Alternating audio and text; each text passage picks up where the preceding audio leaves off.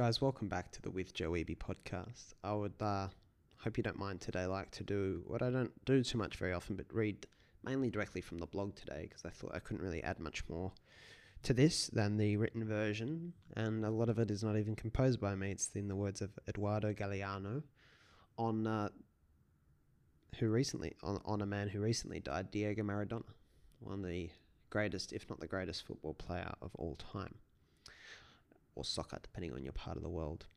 And uh, the blog post is called Maradona and the Drug of Success, and that's something I've been uh, exploring a lot with you guys recently. So, without further ado, this part uh, is in the words of Eduardo Galeano. He played, he won. He peed, he lost. Ephedrine turned up in his urine analysis, and Maradona was booted out of the 1994 World Cup. Ephedrine, though not considered a stimulant by professional sports in the United States or many other countries, is prohibited in international competitions. Diego Armando Maradona never used stimulants before matches to stretch the limits of his body. It is true that he was into cocaine, but only at sad parties where he wanted to forget or be forgotten because he was cornered by glory and could not live without the fame that would not allow him to live in peace. He played better than anyone else in spite of the cocaine, not because of it. He was overwhelmed by the weight of his own personality. Ever since that day long ago when fans first chanted his name, his spinal column caused him grief. Maradona carried a burden named Maradona that bent his back out of shape. The body as metaphor. His legs ached. He couldn't sleep without pills. It did not take him long to realize it was impossible to live with the responsibility of being a god on the field. But from the beginning, he knew that stopping was out of the question. I need them to need me, he confessed after many years of living under the tyrannical halo of superhuman performance swollen with cortisone and analgesics and praise, harassed by the demands of his devotees and by the hatred of those he offended. And now my words interpretation. To Maradona, one of the greatest football players of all time, success was a drug. Drugs are employed when we want to do something to our body, something that lies outside our own natural capabilities, or perceived natural capabilities. Maradona is not an isolated case. The drug of success is fierce, one of the most common band aids to unfulfillment and meaninglessness in our time. The ultimate pleasure treadmill, the ultimate leaky bucket. I've said this before on the podcast a couple of episodes ago. We live, each of us, in two worlds. One is visible, the other is invisible. One is determined only by others, the other is determined only by us. One is the focus of the West, and the other is the focus of the East. Both are important.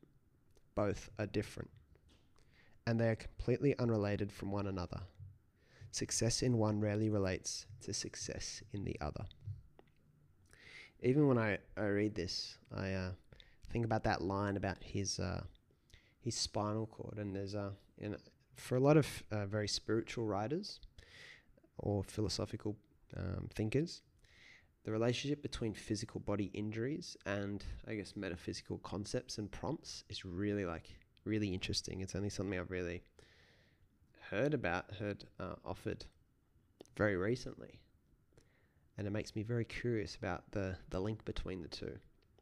How something that's wrong with us, maybe psychologically, or or just on a deeper level of our own whatever being, might manifest itself in physical injuries um, I've also seen this talked about as you attract more hate when you're carrying anger. You attract more anger to you. Like there's, there's this unknown magnetic force operating. I find this an incredibly powerful little um, story because obviously Maradona died age 60, probably quite early, probably linked to some of his unhealthy habits alluded to in this article, uh, but I, I wouldn't fully know, but I can only assume based on the information we have. And uh, but I'm I'm attracted to this idea of the fierceness of the drug of success and how it's often a substitute, and people are maybe crave it when they do lack that inner world that I talked about a few episodes ago. When things aren't well in here, they try harder to make it look good out here. and bring that admiration. Then you also talk about in this article how unnatural it is and what a burden it is to have the disparity between what people think of you and how they revere t- how they revere you and the pressure, and then trying to sustain yourself as this Homo sapien with this outdated brain i t- I've, talked so much about, and so many people talk so much about. This was designed for a much simpler time and a much simpler social dynamic, the one we have now, where we are much closer to um, feeling eyeballs on us more often, more judgment, more thoughts of others. So it's just this very dynamic, uh, very, very dynamic and, and sad story. And I think why Maradona is such a good um, case to talk about in today's episode is, is because there is certainly no higher high. Talk about the most popular sport in the world, and between him and Pele, it's you know its greatest pupil. And so it's not the degree to this external world success that makes it better. You know, that's nothing without the internal. And it's uh, it almost it it it sort of it suggests this frame of understanding around why focus on the external image if the internal is not at, not at rest, not at peace.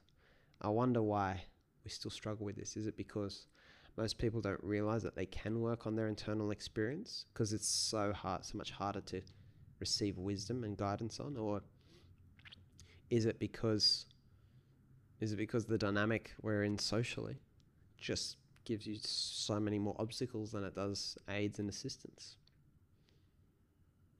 And is it just an environment that makes it incredibly difficult to thrive internally? Something I was reading last night was that um, it was a, a, recount from an ancient, uh, an older American Indian talking about how white people seem to have a lot more stress and very strained expressions on their faces, like they're always struggling with something. And it just goes to show the complexity of modern life. The more intricate it gets, perhaps the more burdensome. Anyway, hopefully on this podcast, we help give you the tools to survive and thrive despite the fact that we're in a socially more complex and economically more complex time and trying to work together to find solutions. But taking the drug of success is just like taking any other drug limited utility. I wonder if you can reflect on as your question for the day how someone like Maradona would have dealt with this in a better way. Not to judge, not from a judgmental place, but what action or course would have been taken instead to get back on track? Thanks for joining me today on the With Joe Eby podcast. We'll be back again tomorrow. In the meantime, remember that the best way to open a thousand doors for you is to concentrate on opening doors for others.